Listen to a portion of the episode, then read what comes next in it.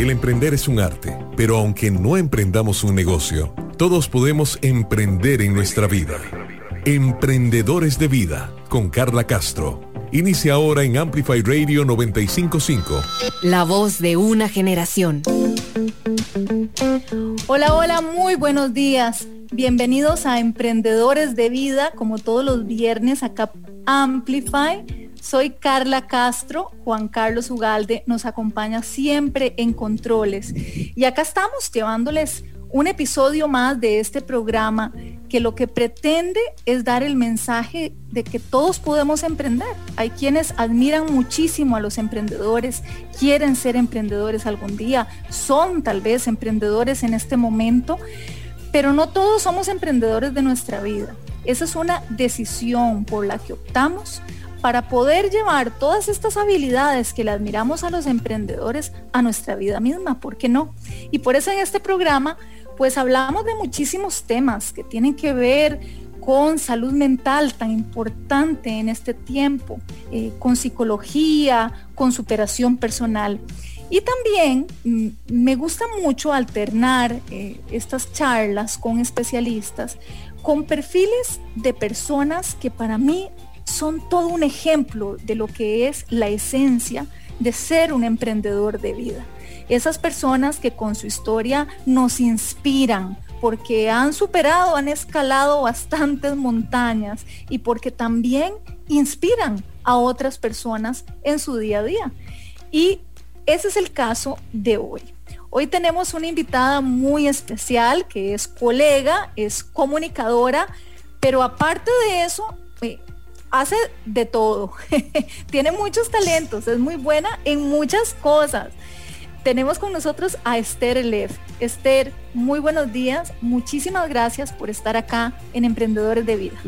Ay, muchas gracias, Carla. Yo eh, fascinada y nerviosísima, porque parece mentira que aunque me encanta a mí también entrevistar gente cuando estoy del otro lado, o sea, en estos momentos me tiemblan las manos y todo, qué horror.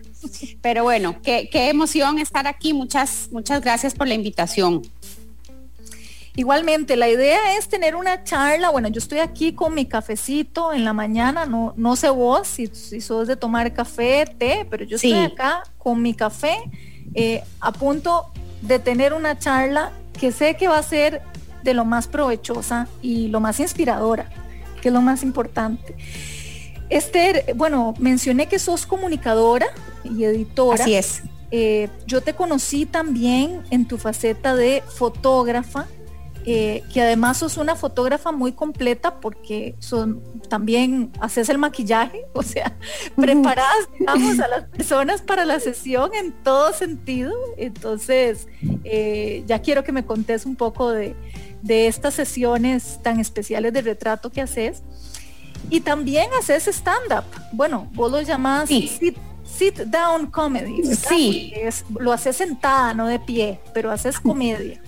Eh, sí, lo hago como, al principio lo hacía solo sentada y, porque me daba unos nervios terribles estar de pie y en tacones. Ahora me atrevo un poquito más a estar de pie, pero igual siempre tengo ahí mi banquito como de, de apoyo y ya está como registrado así, se quedó Sit Down Comedy.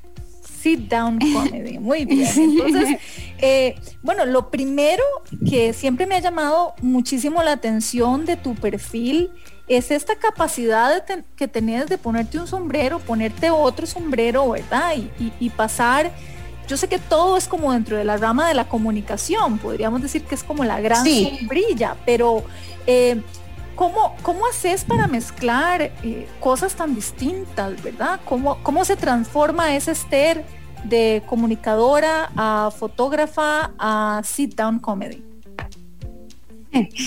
Bueno, yo estudié comunicación con énfasis en, relaciones públicas, digamos que la faceta de relacionista pública eh, no, nunca, me, nunca me, llamó mucho la atención y trabajé como ocho años pues en trabajos formales, por decirlo así, pues con horario y clientes y cuentas y eh, la verdad es que no me gustaba. yo creo que tiene que ver con, con que yo soy eh, eléctrica y tengo un déficit atencional terrible pero diagnosticado por una psicóloga como terrible. Entonces, eh, me cuesta mucho, me cuesta mucho como enfocar mi atención en, una, en una sola cosa. Eh, entonces, bueno, no me arrepiento para nada de esos años que trabajé como comunicadora. De hecho, pues me dieron, me dieron muchísima experiencia y, conocí mucha gente y, y, gracias a eso también puedo decir, bueno, a mí me gusta más la parte artística de la comunicación, ¿verdad? Yo me fui a estudiar, me fui a estudiar a los 24 años eh, peluquería a España cuando, bueno, tenía supuestamente que hacer una maestría en algo que tuviera que ver con comunicación, pero le dije a mi papá en ese momento, que en paz descanse, le dije, no, yo quiero estudiar peluquería porque ya trabajaba, o sea, ya tenía mucho trabajo como maquillista, no todavía tanto como fotógrafa, pero sí mucho como, como maquillista.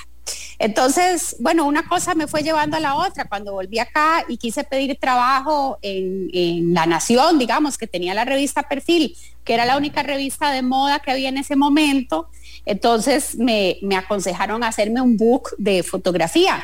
Y bueno, yo no tenía presupuesto para contratar un fotógrafo.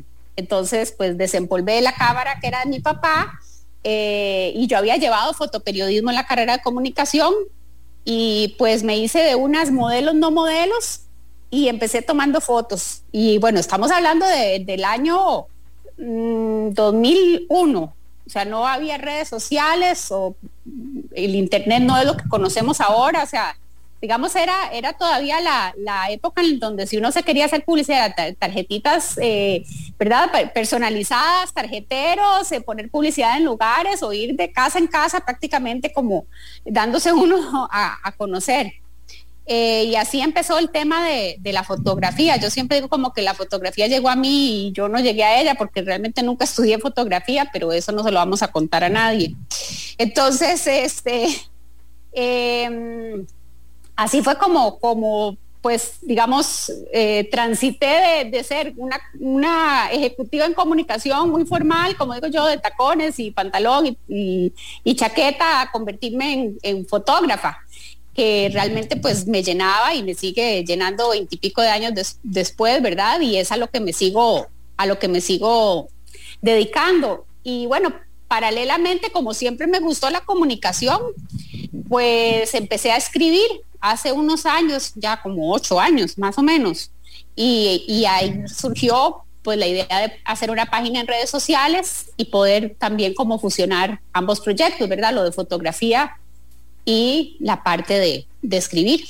Creo que eso lo resume.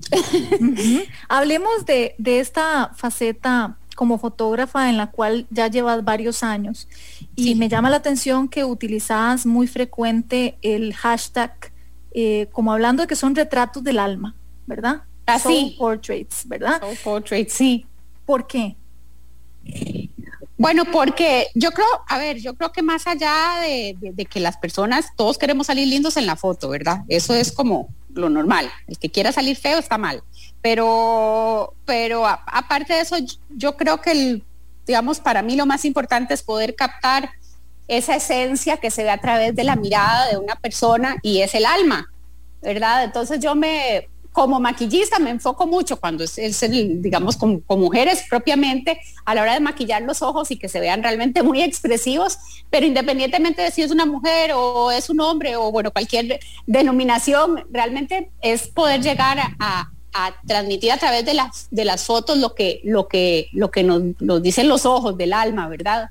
Entonces yo me enfoco mucho y por eso al final terminé casi que dedicándome de manera exclusiva al retrato. Eh, me encantan las fotos de familia y, también en las fotos de familia con muchos retratos de chiquitos y qué sé yo, pero, pero me parece fascinante retratar mujeres, hombres, o sea, poder sacar esa esencia incluso en en retratos que son ejecutivos o de imagen corporativa o, ¿verdad? Que, que, porque creo que uno engancha con una foto y es que uno cuando ve una foto, si la ve eh, en términos generales, vas a ver los colores, vas a ver el contexto, vas a ver la ropa, vas a ver los accesorios, pero tus ojos se van a ir a los ojos de la persona que está en esa foto. Entonces, para mí es muy importante esa conexión porque uno conecta con las fotos, o sea, las fotos no son solo, bueno, hoy en día son solo digitales prácticamente, ¿verdad? Porque ya casi nadie que imprime fotos, pero las fotos, el, el, bueno, es lo que ocurre cuando uno agarra una caja de, fotos viejas y agarras una foto de un abuelito, de verdad, y, y, la agarras, o sea, sentís que viendo esa foto estás de cierta manera conectando con esa persona más si esa persona ya falleció. Entonces, yo pienso que es muy importante poder sacar esa esencia en las personas, ¿verdad? Y, muchas veces se, complementa con una sonrisa y otras no. Otras, la, tal vez la persona es más seria o más tímida, o verdad, no, no en todas las fotos sale uno jaja eh, riéndose. Pero, pero ese ha sido como mi, digamos, como, como mi objetivo principal, poder mostrar eh, la esencia y el alma de las personas. Sí, yo, bueno, yo tuve la experiencia eh, de... Vos fuiste mis primeras modelos. sí, en una sesión de fotos con vos y... En dos. Acuérdate que tomamos unas hace añales cuando yo trabajaba todavía con cámara de película. Oh, ¿Te acordás? Sí, es cierto. En dos. Sí. Pero dicen, hay una frase que dice que uno no recuerda tanto lo que alguien dijo, sino que uno recuerda cómo esa persona lo hizo sentir a uno.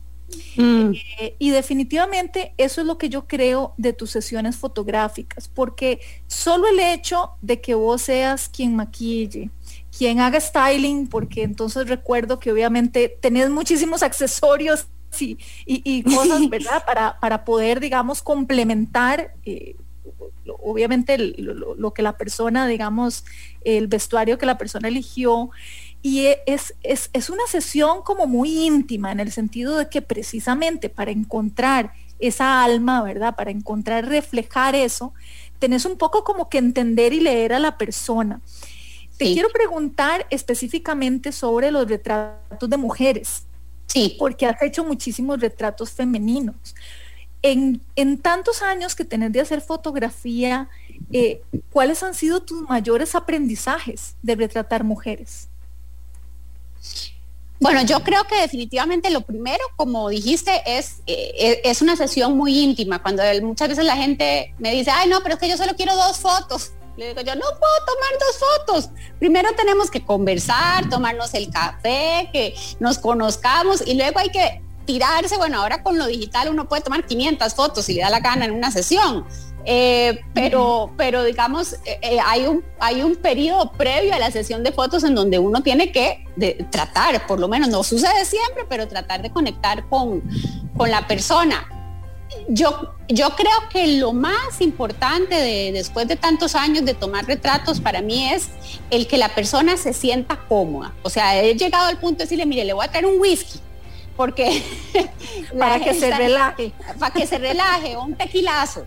Este, la gente viene viene con, una carga emocional muy grande a las sesiones de fotos, vieras que es algo muy curioso, yo no soy psicóloga, pero sí, sí hay mucha cosa, eh, ¿verdad? La gente que dice es que eh, yo a mí siempre me hicieron sentir fea o que tiene como traumas tal vez de que, de que siempre, qué sé yo, la criticaban porque echaba a perder las fotos o las típicas cosas que le dicen a uno cuando uno es chiquito, pero, pero eso cala en las personas o luego personas que tal vez han pasado por cosas muy duras, eh, una separación o la muerte de alguien o, o, han, se han, digamos, han pasado por transformaciones, gente que, que o ha subido mucho de peso o ha bajado mucho de peso, o sea, cosas, ¿verdad? Que, que, de que influyen en el estado anímico de la persona. Entonces, para mí lo más importante es, a ver, primero siéntase, siéntase contenta y siéntase conforme y feliz en esa piel, ¿verdad? Porque eh, usted, yo la puedo maquillar divina, o sea, que quede como un modelo top model, pero si usted no está contenta y no logramos que, se relaje y, tiene que haber, o sea, tiene que haber una... Y por eso es que para mí es tan importante, digamos, maquillar a la persona, porque en esa hora, porque yo soy muy lenta maquillando, en esa hora que me tomo maquillando a la persona, logro, eh, ¿verdad? Conocerla. o sea, así como me... Conocerla. exacto, o sea, así como me pasa que, que tomo sesiones de fotos a gente que conozco de muchos años, pues me pasa que tengo muchos, muchos clientes que llegan y el día de la sesión de fotos es el día que nos conocemos.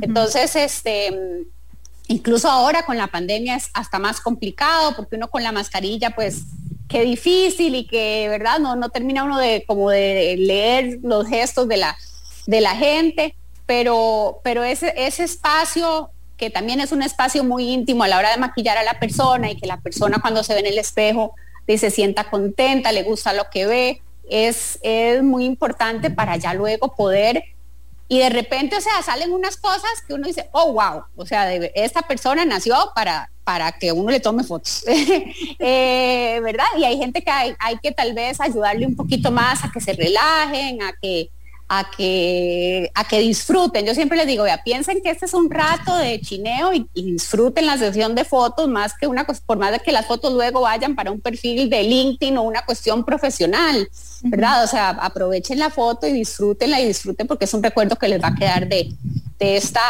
de esta época eh, que sea parte de, la, vida. Que sea parte de la experiencia y muchas veces en esos retratos son experiencias de empoderamiento. ¿Verdad? Para que yo creo que, logre salir la persona en la sí.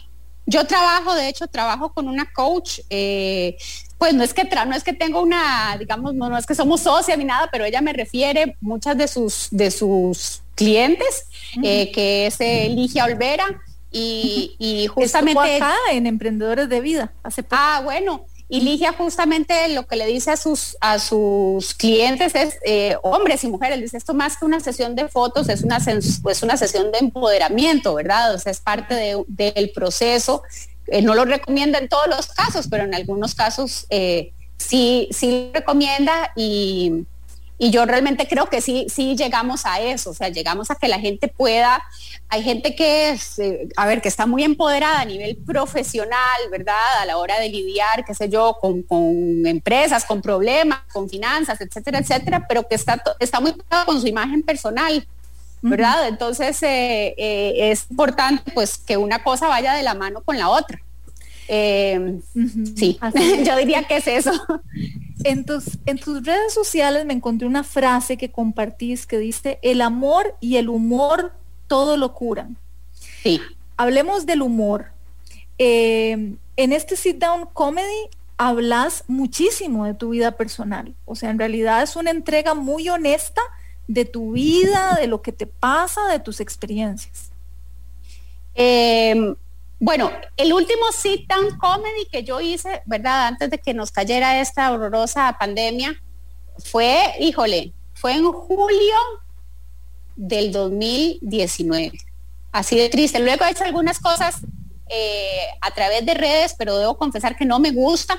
No me gusta porque le estoy hablando a una computadora que no se ríe. Eh, entonces, no, no me gusta hacer shows eh, por streaming o o sea, lo, hice un par de veces y terminé ahuevadísima. Pero bueno, en ese último, en ese último show, que ahorita ya ni me acuerdo cómo era que se llamaba, este, pero sí, era muy anecdótico y era, era contando pues también un poquito cómo lo afectan a uno las, las vivencias en la, en, la adolescencia y, y cómo las cosas duras que van pasando en la vida, digamos, qué sé yo, eh, la muerte, los problemas de relaciones, ese tipo de cosas, pero bueno, como el humor, eh, definitivamente yo siento que el humor es, no solo en mi caso, pero es una de las armas más poderosas que tiene el, el, ser humano. Lo que pasa es que muchas veces la gente asocia el humor con, con que uno es tonto o con que uno no se toma las cosas en serio, o con que uno no, eh, ¿verdad? No, no está viendo las cosas desde, como desde la parte eh, más técnica y, me explico. Pero vos te reís mucho de vos misma. Ah, yo me río, o sea, eh, me río muchísimo de mí misma y, y, creo que eso es lo que me ha ayudado en momentos realmente muy difíciles, el más difícil el que he atravesado y sigo atravesando ahora con respecto a mi salud. Eh, yo digo que si no hubiera tenido, tenido sentido el humor, de y me quedo ahí, yo creo que en la, sala de operaciones. Este, y, pronto seguramente podremos esperar cuando se pueda, cuando la pandemia lo permita, un sí. sit comedy con toda esta experiencia ah, acumulada ya lo como emprendedora de vida. Ya lo tengo este escrito. ¿Ah, sí? Lo tengo escrito, pero no lo, o sea, ya, ya había llegado incluso a un acuerdo con un teatro y todo, y se vino esta segunda ola. Pero bueno, yo espero que después de julio ya poder hacerlo de manera presencial en un teatro, el 50% de ocupación, etcétera, etcétera. Este, pero sí, ya me hace mucha falta, me hace muchísima falta hacer esto. De hecho, Esther, eh, quiero que conversemos de eso, porque como toda una emprendedora de vida, eh, este año, bueno, a finales del año pasado y a principios de este, junto con la pandemia, tuviste quizás una de las pruebas más duras eh, y quisiera que nos lo contaras en Así lo superé para aprender de cómo hiciste para superar esta gran montaña, porque la has escalado y muy bien. Ya volvemos, vamos a ir a un pequeñito corte y volvemos con más aquí en Emprendedores de Vida, charlando con Esther Leff.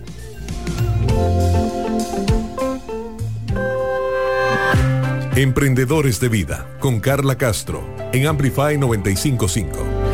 El señor Loki te regala 5 segundos de relajación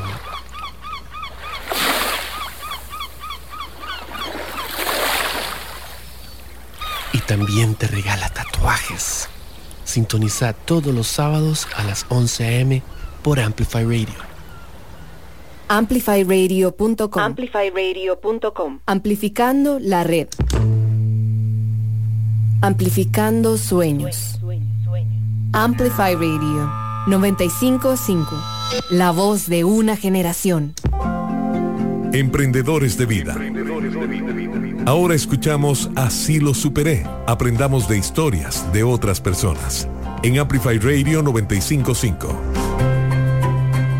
Y continuamos aquí en Emprendedores de Vida por Amplify como todos los viernes bien tempranito por la mañana. Y estamos conversando con Esther Leff. Esther es toda una emprendedora de vida, es una mujer eh, profesional multifacética que ya hablamos de varias de sus facetas como comunicadora, como fotógrafa, maquillista, también ha hecho varios sit-down comedies, así lo llama ella, ¿verdad? Que es su versión de stand-up, solo que lo hace sentada y por eso le llama sit-down comedy. Eh, y estamos hablando de todo un poco, pero justamente antes del corte eh, les contaba que Esther a finales del año pasado y principios de este año enfrentó una de las pruebas quizás más grandes. Bueno, que me lo diga ella. Pero Esther, ubiquémonos, ¿qué fecha era eh, el año pasado cuando tuviste que ir al médico y te enteraste que algo no andaba bien en tu salud? Sí, bueno, yo tengo este problema, digamos, cardíaco desde que, desde que nací, pero me lo descubrieron a los 20 años. Eh, por muchísimos años no me dio problemas. Eh, con el segundo embarazo un poquito más, pero luego, eh, o sea, luego ya volví a retomar mi vida normal, a hacer deporte, a nadar. digamos, quedó, quedó atrás ese, ese episodio que fue realmente como un episodio aislado. Yo a finales del 2019 justo habíamos hecho un, viaje muy lindo de familia para ir a conocer eh, eh, Cusco y Machu Picchu y, todo, todo, este, todo este sector de Perú tan precioso. Y me empecé a sentir muy fatigada. Eh, bueno, son, son paseos cansados de subir y bajar y todo, pero, pero esta fatiga no, no es y más normal. En, y más en Cusco, por la, por la altura. Por la altura, sí. Em, Eso fue engañoso, no sabía si era por, la altura o, por, o porque algo pasaba. Exacto. Em, pero bueno, no le di, realmente no le di, no le di pelota. Eh, volvimos del viaje y en agosto del 2020 eh, tenía que, digamos, conseguir una certificación o una nota, una nota médica donde me dieran permiso para usar eh, ciertos eh, medicamentos o de, tipo de eh, anestesia ambulatoria para una gastrocolonoscopía que tenía que hacerme. Entonces, cambié de cardióloga, me, fui donde esta cardióloga que digo yo que es el ángel que me mandó mi papá del, del cielo eh, la doctora Brainfight, y ella en esa primera cita, así solo con el estetoscopio, me dijo, viera que no me gusta porque le estoy escuchando un, murmullo así como, como, como raro en el corazón. Bueno, ella sabía que yo tenía un prolapso de la válvula mitral y toda la cuestión, yo ya le había dado como, como un antecedente de, de, mi situación cardíaca en ese momento, pero, pero yo me seguía sintiendo terriblemente fatigada pero eh, pensaba que era una cuestión hormonal. Yo dije, ah, seguro ya estoy perimenopáusica y entonces me siento agotada y las hormonas y el cansancio y, y todas las cosas que las mujeres en general siempre tenemos esta tendencia a minimizar los temas de salud, ¿verdad? Porque, bueno, antes estaba... Porque nos hacemos las valientes. Sí, nos hacemos las valientes o, porque, bueno, porque uno se asusta también mucho de pensar que, uno puede tener algo serio, más cuando hay, ¿verdad? Hijos de por medio. Eh, entonces yo dije, no, estas son las hormonas y, y, ya, no pasó nada. Entonces, este, bueno, la cuestión es que la doctora me dijo, me gustaría hacerle una prueba de esfuerzo. Cuando me hizo esta prueba de esfuerzo, creo que fue una semana después, ahí ella se dio cuenta que yo no estaba digamos, no estaba muy bien en esto de la prueba de esfuerzo. Eh, y me mandó entonces a hacerme otro examen, que es un examen que, es como decir una gastroscopía, algo similar a una gastroscopía, es una manguerita que entra por la garganta y toma fotos en, no sé si son tres o cuatro dimensiones del corazón y entonces ya luego pueden analizar esas imágenes. Y ahí fue donde salió que, que mi válvula mitral eh, estaba muy dañada. El corazón tiene cuatro válvulas, una es la mitral, la otra es la órtica, la cúspide y la pulmonar. Y la mitral es, una válvula muy grandota, ¿verdad? Eh, ya no me pregunten más de dónde a dónde va, qué, qué atrio, qué, porque ya ahí sí me perdí. Pero este es una válvula grandota por donde pasa mucha sangre y estaba completamente deteriorada. O sea, se había, digamos, deteriorado de, de manera acelerada y había que cambiarla. O sea, no, ni siquiera daba como mucho para repararla, que es el escenario ideal, ¿verdad? Que haya tejido sano eh, dentro del, digamos, alrededor de la misma válvula para poder repararla, porque al cambiarla, pues uno pone un objeto extraño en el corazón y como es en mi caso, pues voy a tener que estar anticoagulada el resto de mi vida porque lo normal es que se hagan coágulos alrededor y, ¿verdad? Pues siempre hay como, vive uno, pues a, partir de ese momento en donde me pusieron la válvula, pues ya vive uno como con ese temor de, que se pueda armar, o sea, hacer un coágulo, irse para el cerebro, pero bueno, no va a pasar. La cuestión es que eh, ella me, dice que, que tengo que operarme y empezamos a buscar bueno, opciones aquí. Eh, aquí la, mejor opción era, por supuesto, operarse a través de la caja, pero justo me tocó pues en la mitad de una pandemia, eh, cuando las, las camas de, de las unidades de cuidados intensivos estaban casi que exclusivamente ocupadas por pacientes de COVID. Entonces, pues yo me puse en una lista de, de espera en el, en el Hospital México y las cosas pues no estaban, no es que no avanzaban, avanzaban, pero no a la velocidad que yo necesitaba porque... Cuando, Esther, y cuando te dicen que te tenés que operar, ¿estamos hablando de una operación a corazón abierto o de una operación con, alguna no. tipo de tecnología menos invasiva? O sea, la opción en Costa la opción en Estados Unidos era digamos, yo no la podía eh, cubrir porque yo tengo un seguro internacional, pero como lo mío es de nacimiento, no me cubre ni una acetaminofén. Entonces estábamos mm. hablando que eran operaciones por encima de los 180 mil dólares, eh, que tenía que yo conseguir la plata y pagarlo.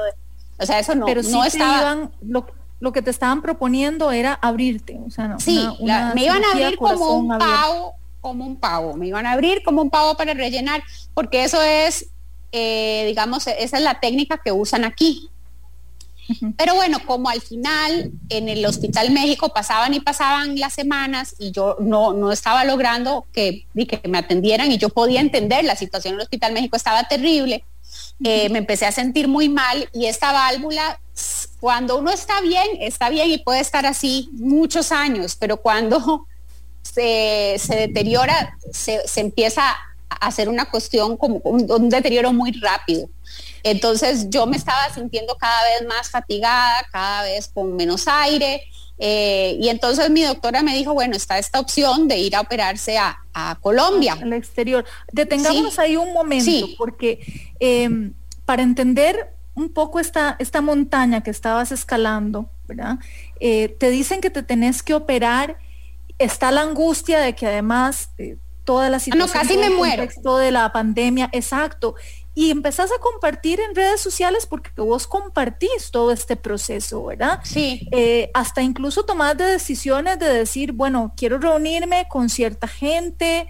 Eh, ¿Cómo fueron esos días, verdad? Porque debieron de haber sido sumamente angustiantes y, y en ese momento lo que compartías en redes sociales era eh, no solamente lo que estabas viviendo, sino que también como que, que querías aprovechar todo el tiempo disponible. ¿Cómo fueron esos días de espera? Sí, bueno, por supuesto lloré, lloré como una chiquita, eh, lloré mucho, eh, todo el proceso, sigo llorando, pero este, estaba muy asustada, por supuesto tenía mucho miedo de, pues, todas las, las cosas que uno lee o que, uno, o que le explican a uno que pueden pasar en una operación eh, a corazón abierto, que bueno, que gracias a Dios luego, como, como les estaba diciendo, conseguí una, una técnica menos invasiva, que igual es una operación pues eh, jodida, pero, pero, pero estéticamente es menos, digamos, menos impresionante que estar pues en el frente del pecho con una cicatriz de,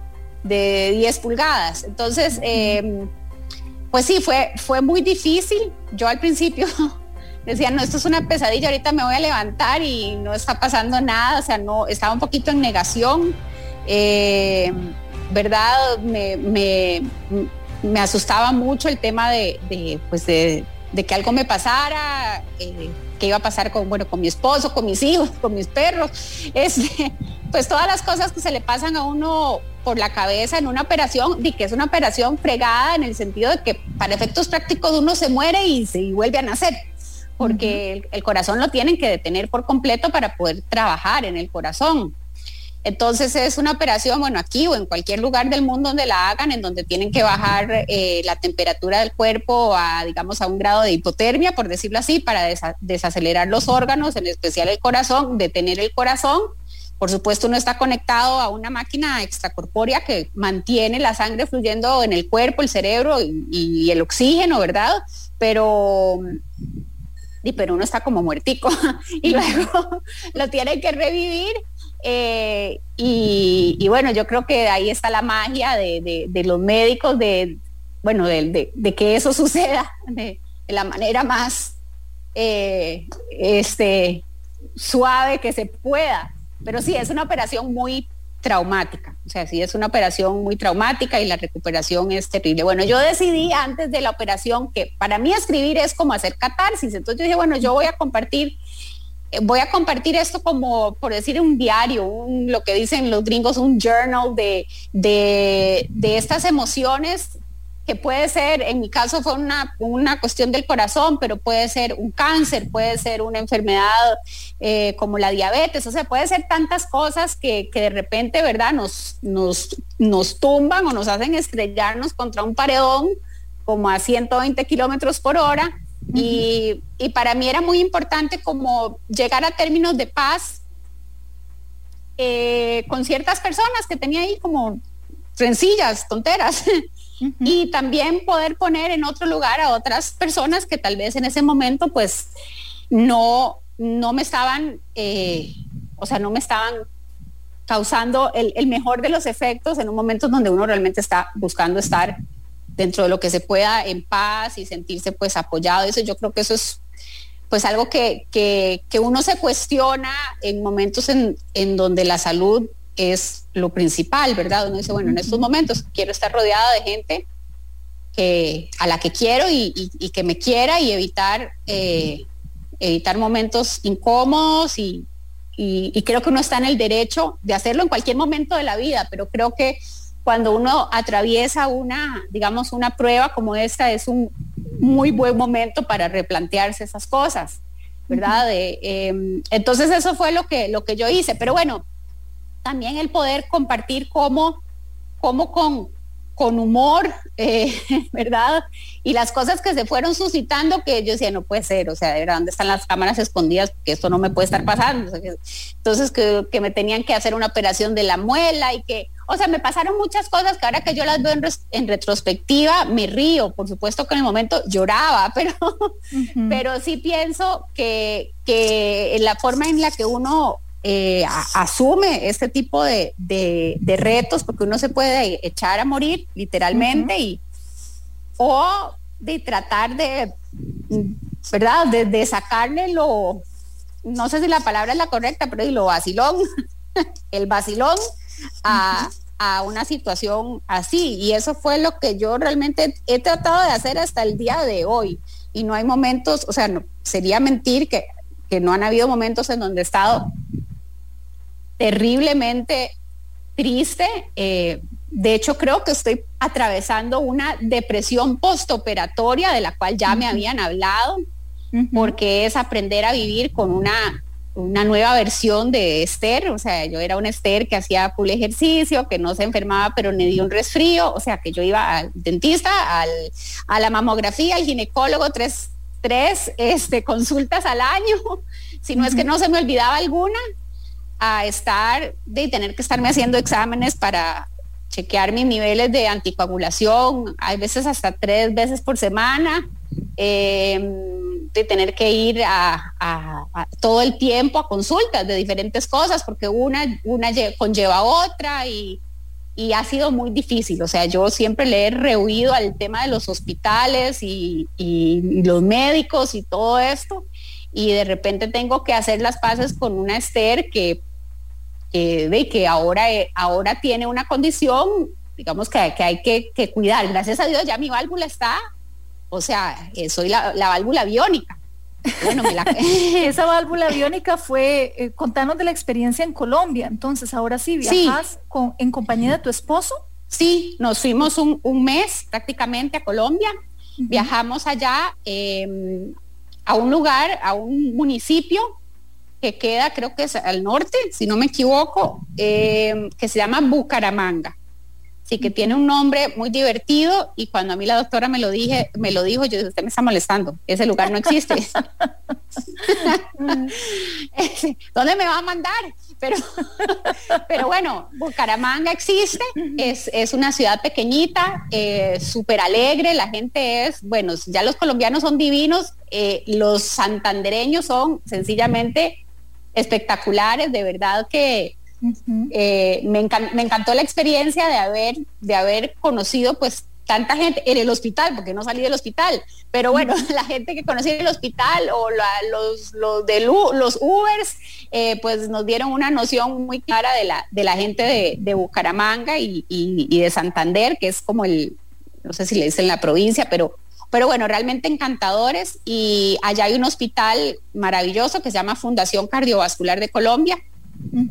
Y eh, incluso tienen, o sea, están certificados por, por eh, digamos, por una empresa estadounidense en la cual están certificadas las principales clínicas de Estados Unidos, como la clínica Cleveland, la clínica Mayo, o sea, ese nivel. Lo que pasa es que nosotros los latinos tenemos esta idea de que hay que ir a operarse cuando son cosas serias y uno no, digamos, no, no consigue un espacio en la caja, entonces hay que ir a operarse a Estados Unidos. este, pero realmente en Latinoamérica, porque también habíamos averiguado en Argentina y en Brasil, eh, pero en Brasil estaba lo del COVID eh, desatado, entonces, y Argentina era muy, o sea, tanto Brasil como Argentina eran viajes muy o sea, muy, era muy lejos, ¿verdad? Viajes muy largos, entonces no lo, no lo queríamos como tomar en cuenta, sobre todo por el tema del regreso. Este, y bueno, y tiene estos hospitales y estas clínicas maravillosas.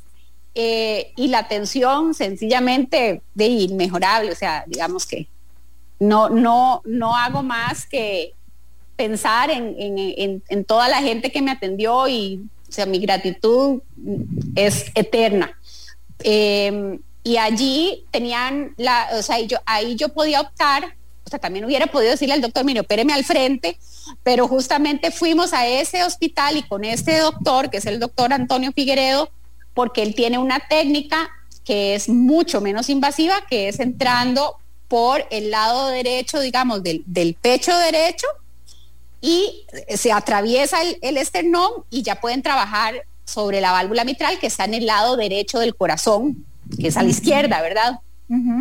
Entonces realmente lo que tengo es una cicatriz muy pequeñita, muy, muy, o sea, la operación, pues a uno le, le separan las costillas y, si tienen que, pues manipular y abrir y, si uno está, uno sale muy lastimado y pase mucho dolor, eh, los, los cuatro días que estuve en la UCI, eh, pero no por la operación como tal o porque me doliera el corazón, sino porque cuando atraviesan el esternón, usualmente tocan pulmones y a mí me tocaron la pleura con unos tubos de drenaje y entonces me dio una pleuritis que es dolorosísima y hasta que no me pudieron retirar los tubos de drenaje, pues pasé un infierno de dolor.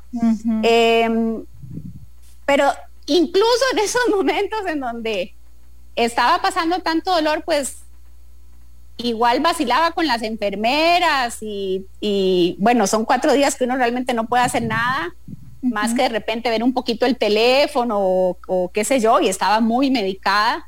Em, pero, pero creo que el tener buena actitud en, esos días que fueron tan difíciles y, todo lo que vino después, ¿verdad? De también eh, el tema este de, como digo yo, reconocer a esta nueva Esther, eh, pues el humor ha sido mi, ha sido mi salvación. La salvación. De hecho, bueno, así lo escribiste, me gustó mucho. Eh, bueno, he seguido todo lo que has escrito sobre tu experiencia, eh, desde que supiste la noticia de la cirugía hasta después de la cirugía. Y en uno de tus escritos me gustó como resumiste, eh, después de cumplir el mes de haber sido operada y, decías, esta experiencia me demostró que ante la adversidad, solo la determinación, el amor, la buena actitud, el humor y la voluntad te sacan a flote. Si no, es muy fácil hundirse. Soy y estoy más fuerte que nunca.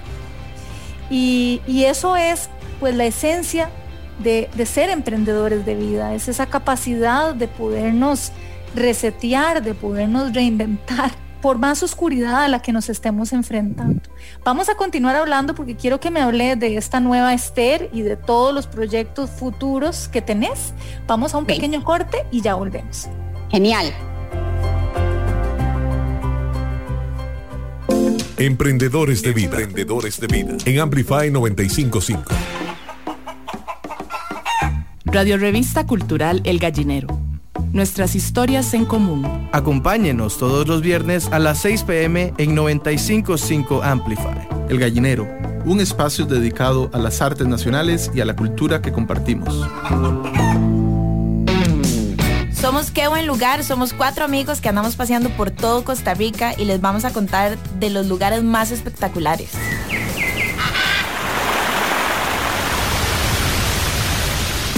Las mejores recomendaciones, los mejores consejos para que se vayan a pasear sin ningún miedo. Y también vamos a responder todas las preguntas que tengan. Todos los viernes a las 9 de la mañana por Amplify 955. Amplificando tu música.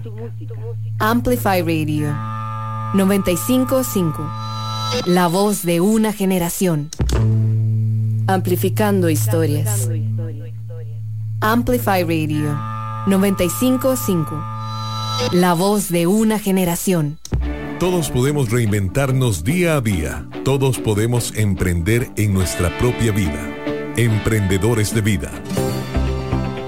Y continuamos conversando con Esther Leff, esta emprendedora de vida que nos ha inspirado con su historia, eh, con esta cirugía del corazón, con esta nueva válvula mitral que, tuvo que atender yéndose a Colombia, eh, pero fue una cirugía exitosa y hoy está por eso aquí contándonos toda la historia. Y hablábamos de cómo después de pasar por una situación eh, tan, tan grave como estas, a la que nos enfrentamos muchos emprendedores de vida, cuando de repente nuestra vida sale totalmente de la caja, ¿verdad?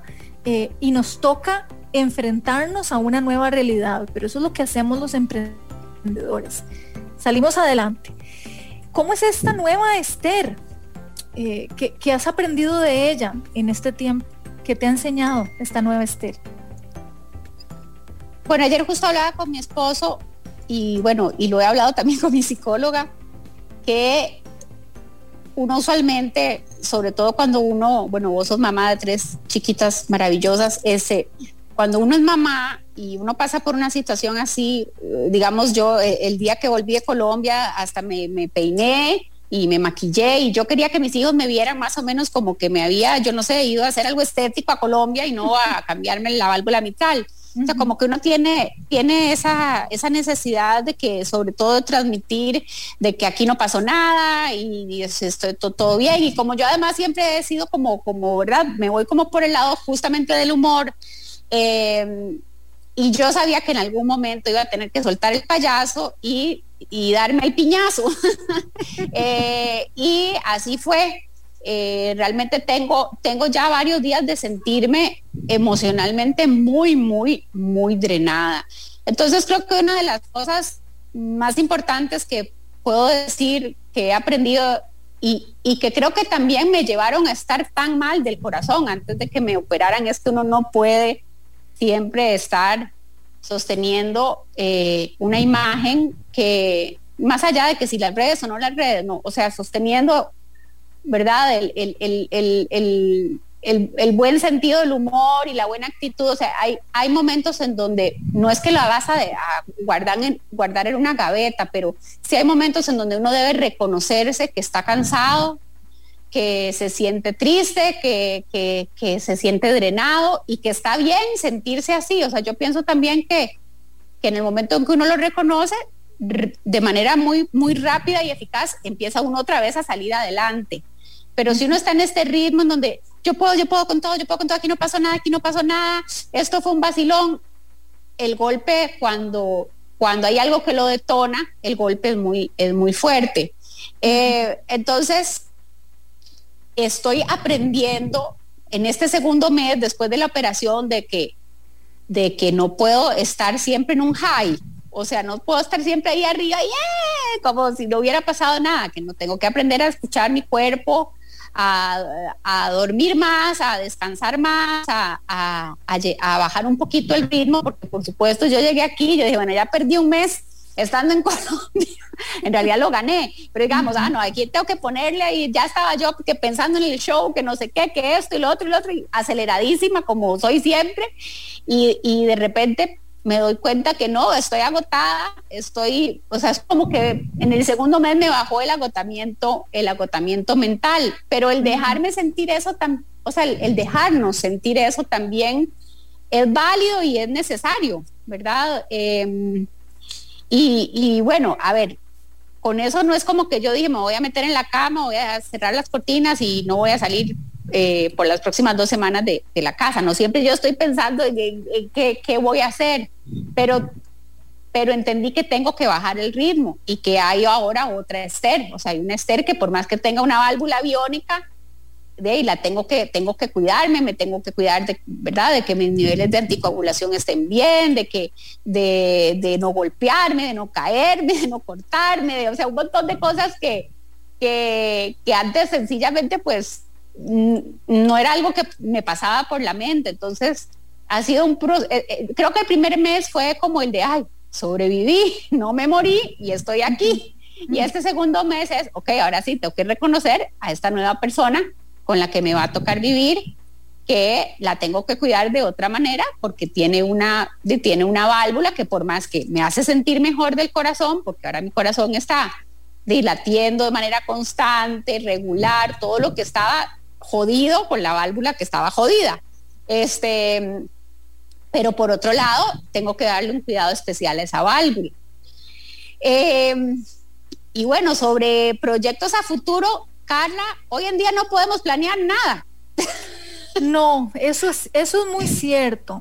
A tres eh, días, a tres días puede decir uno, sí, me da una cita médica. Mire, no sé porque no sé qué restricción vehicular me va a tocar en tres días. Y esa nueva, y, e, y esa es la nueva normalidad, es una incertidumbre total y completa a la que nos enfrentamos. Pero vieras, Esther, que aquí hemos hablado muchísimo de propósito de vida. Eh, eh, tenemos un episodio, porque les recuerdo a, todos los oyentes de Amplify que si quieren escuchar con calma eh, cualquiera de los programas de emprendedores de vida, lo pueden buscar en la página de amplifyradio.com, ahí buscan emprendedores de vida y están todos los programas, o también pueden buscarlo en su versión podcast en Spotify y en todas las plataformas de podcast, eh, Google Podcast, Apple Podcast, y ahí pueden buscar los distintos episodios. Y entonces hemos hablado, por ejemplo, de cómo recuperar las ilusiones, que es algo tan importante de... Eh, tener esa visión, independientemente de que ahorita nos ponga un estate quieto porque no se pueda planificar mucho, pero las ilusiones, eh, esas ganas de, de, seguir adelante, de materializar sueños, eso alimenta el alma. Y bueno, yo, yo estoy esperando porque me imagino eh, que en algún momento, cuando ya estés más descansada, cuando, cuando llegue el, el, el momento oportuno, vas a compartir o vas a crear con base en esta experiencia que tuviste de esta cirugía. Sí. No, yo, yo eh, en la UCI estaba escribiendo, porque yo escribo en mi teléfono. Entonces, en las notas del teléfono, yo estaba en la UCI escribiendo dentro de lo que me permitía escribir eh, eh, bajo los efectos de la morfina y todas las cosas que tenía adentro, pero estaba escribiendo porque realmente me pasaron cosas que yo pienso que son divertidas y, que, definitivamente las quiero contar. Y, tengo ya mi show armado y una ilusión enorme de, de poder volver a subirme a un, escenario o eh, bueno, donde sea, porque no siempre ha sido en un teatro, donde sea que me permitan hacer mi próximo show. Este, y bueno, esperando que esta segunda ola eh, baje, ¿verdad? Y, que podamos retomar un poquito lo que nos hace, lo que nos hace tanta falta a todos, que es el, salir a reírnos y a, y a divertirnos y a despejarnos, porque yo, yo digo que cuando yo hago los shows no solamente es pues el, el placer enorme que me da ver a la gente reírse, eh, sino que yo disfruto miles, o sea, yo estoy feliz Eh, y realmente estoy solo esperando el momento, ya, ya tengo un teatro visto, ya, o sea, ya tengo el afiche, ya tengo el texto, o sea, tengo todo, pero pues estamos a la espera, como te digo yo, de que, de que las cosas vuelvan otra vez a, a donde estábamos al final de la primera ola.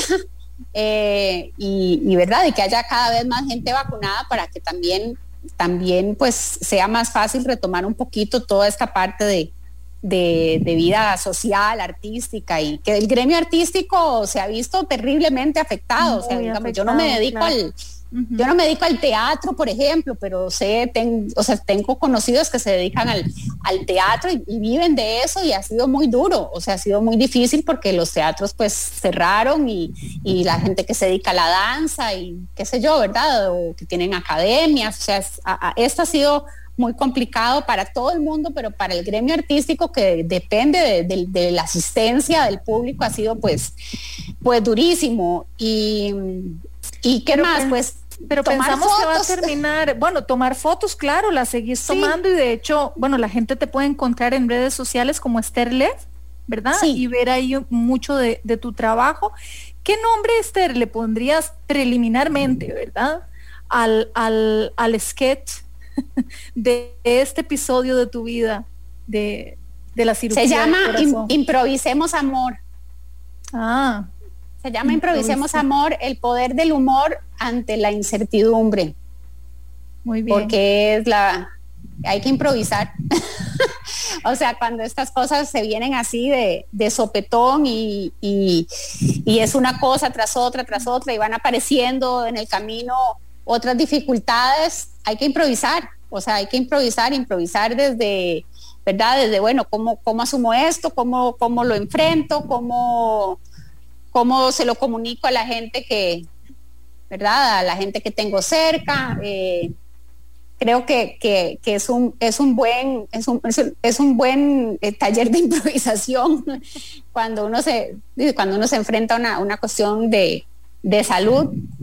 Eh, pero sí, lo que habías dicho hace un tiempo, yo soy más fuerte. Ahorita no me siento fuerte porque creo que estoy en ese proceso de como te dije, reconocerme. Y de pero, sentir todo lo que te pasó, ¿verdad? Sí. De abrazar todo lo que te pasó. Sí, incluso ayer justamente estaba viendo la página de la Fundación Cardiovascular que tienen en Instagram y me di cuenta que habían puesto un, antes de irme, o sea, el, el, último día en Colombia, eh, tenía eh, un chequeo con el, con el cirujano, con el doctor Figueredo, y, me fui a despedir de las chicas de la oficina de pacientes internacionales y una de ellas me pidió que si podía hacer un video como un testimonial, ni para qué, ¿verdad? O sea, estuve 30 segundos, pude hablar bien, igual me ahogaba mucho todavía y los siguientes, no sé, otros 45 segundos no hice más que llorar y llorar y lloraba yo, lloraba mi marido a la par, lloraba la chica del video y yo dije, nunca lo van a poner, eh, ya lo terminé y le dije, por favor, nunca pongan esto, pero lo editaron, lo editaron, entonces lograron rescatar esos, no sé, esos 30 segundos en donde no estoy llorando y los últimos 15 en donde estoy llorando. Este, Y yo lloraba y ayer se lo mostré a mi esposo y le decía, es que ahorita estoy como empezando a recordarme de todas esas cosas difíciles que me tocó vivir estando en Colombia, que al principio las las había puesto como en, una bolsa, ¿verdad? Y, no la quería ni abrir. Em, pero tengo mucha ilusión de, retomar mi, vida como la conozco, o sea, mis proyectos que pues son eh, los de fotografía, los de los shows, o sea, como estamos todos con, la, con ganas de volver ya a, a, a vivir como lo recordábamos hace un año y medio. Y así, y así será. Esther, muchísimas gracias por compartir todas estas experiencias con nosotros. Yo te voy a dar el nombre que, yo le pondría. A ver, yo le pondría emprendedora de vida de corazón. Ah, bueno, hay un dato curioso y la palabra Lev, eh, el apellido Lev en hebreo significa corazón. Así es que oh, eh, yo soy Esther Corazón. Esther Corazón. Esther, muchas gracias porque de verdad, eh, bueno, disfruté muchísimo esta charla. Eh, Ay, yo también. Conversar con vos es de, verdad un placer. Y muchas gracias por compartir estas vivencias tan personales, porque sé que todavía la herida está abierta y duele. Sí. Pero, pero lo importante acá es que siempre, tal vez hay una persona que está escuchando del otro lado y que necesitaba escuchar esto, necesitaba escuchar eh, cómo saliste adelante y estoy segura que los inspiraste muchísimo. muchas gracias. gracias por eso. gracias Carla, de verdad. Bueno, y a ustedes muchas gracias por acompañarnos. Nos vemos el próximo viernes 7 de la mañana aquí por Amplify en Emprendedores de Vida, porque sí, todos, aunque no tengamos un negocio, podemos emprender en nuestra propia vida. Que tengan muy buenos días y muy buena vida.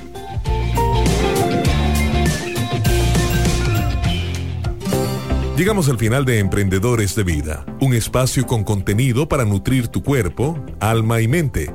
Carla Castro vuelve el próximo viernes a las 7 de la mañana. Emprendedores de Vida, por Amplify Radio 955